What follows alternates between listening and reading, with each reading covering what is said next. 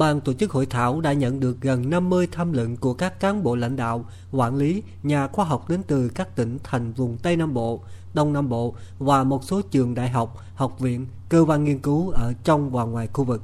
Phát biểu tại hội thảo, Phó Bí thư Thường trực tỉnh ủy, Chủ tịch Hội đồng Nhân dân tỉnh Sóc Trăng Hồ Thị Cẩm Đào cho biết, tỉnh Sóc Trăng có gần 1,2 triệu người, trong đó dân tộc thiểu số chiếm trên 35%. Hiện nay, tình hình sản xuất và đời sống của đồng bào dân tộc thiểu số trên địa bàn tỉnh cơ bản được đảm bảo ổn định, công tác an sinh xã hội được quan tâm thực hiện tốt trên các lĩnh vực như chương trình mục tiêu quốc gia giảm nghèo bền vững, xây dựng nông thôn mới, phát triển kinh tế xã hội vùng đồng bào dân tộc thiểu số và các chương trình dự án, chính sách có liên quan được các cấp các ngành chỉ đạo triển khai thực hiện đạt được kết quả tích cực. Qua đó góp phần giúp cho hộ nghèo, hộ cận nghèo nói chung, hộ nghèo, hộ cận nghèo đồng bào dân tộc thiểu số nói riêng từng bước được cải thiện đời sống, phát triển kinh tế và vươn lên thoát nghèo. Phó Bí thư Thường trực tỉnh ủy Sóc Trăng nhấn mạnh. À, tính đến cuối năm 2022 thì tỉnh có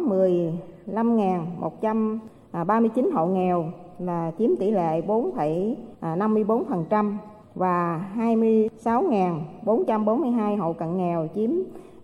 7,87%. Trong đó thì trong đồng bào dân tộc à, thiểu số, đặc biệt là đồng bào dân tộc Khmer là 1.121 hộ chiếm 7,1% à, và cận nghèo là 10.158 hộ chiếm trên 9% và ước à, đến cuối năm 2023 thì tỷ lệ hộ nghèo của tỉnh là giảm 2%, trong đó là hộ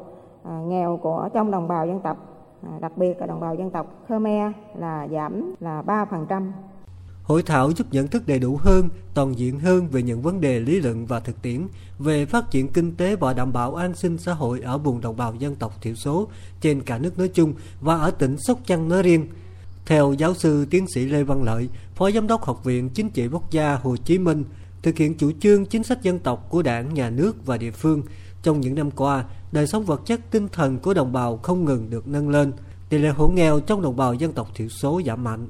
Tuy nhiên, kinh tế xã hội và việc đảm bảo an sinh xã hội vùng đồng bào dân tộc thiểu số ở tỉnh Sóc Trăng vẫn còn một số khó khăn hạn chế,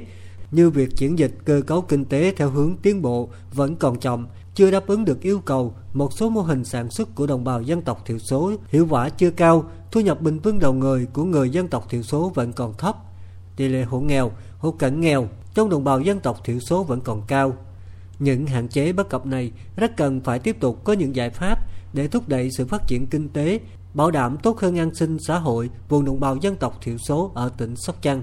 Giáo sư tiến sĩ Lê Văn Lợi đề nghị các nhà khoa học, lãnh đạo, quản lý ở địa phương tập trung nghiên cứu thảo luận làm rõ, sâu sắc về những vấn đề lý luận, thực tiễn, đánh giá thực trạng, nguyên nhân và một số vấn đề đang đặt ra trong phát triển kinh tế, bảo đảm an sinh xã hội vùng đồng bào dân tộc thiểu số ở tỉnh Sóc Trăng. Giáo sư tiến sĩ Lê Văn Lợi nhấn mạnh.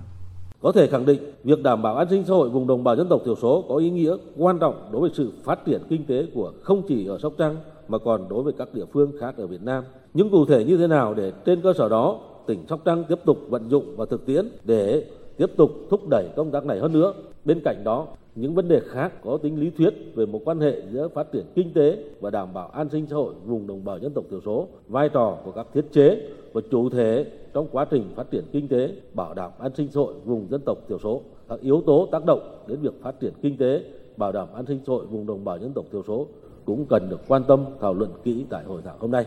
Tại hội thảo, các đại biểu cũng đã tập trung chia sẻ nhiều tham luận xung quanh nội dung hướng tới phát triển kinh tế, đảm bảo an sinh xã hội vùng đồng bào dân tộc thiểu số ở tỉnh Sóc Trăng hiện nay, như đội ngũ cán bộ công chức là người đồng bào dân tộc thiểu số ở Sóc Trăng hiện nay, thực trạng vấn đề đặt ra và giải pháp, một số mô hình tiêu biểu trong phát triển kinh tế nông thôn gắn với đảm bảo an sinh xã hội vùng đồng bào dân tộc thiểu số ở tỉnh Sóc Trăng. Ngoài ra, các đại biểu cũng thảo luận về thành tựu và bài học kinh nghiệm trong phát triển kinh tế, đảm bảo an sinh xã hội vùng đồng bào dân tộc thiểu số ở tỉnh Sóc Trăng thời gian qua, những hạn chế bất cập và nguyên nhân trong phát triển kinh tế, đảm bảo an sinh xã hội vùng đồng bào dân tộc thiểu số, giải pháp thúc đẩy phát triển kinh tế, đảm bảo an sinh xã hội vùng đồng bào dân tộc thiểu số trong thời gian tới.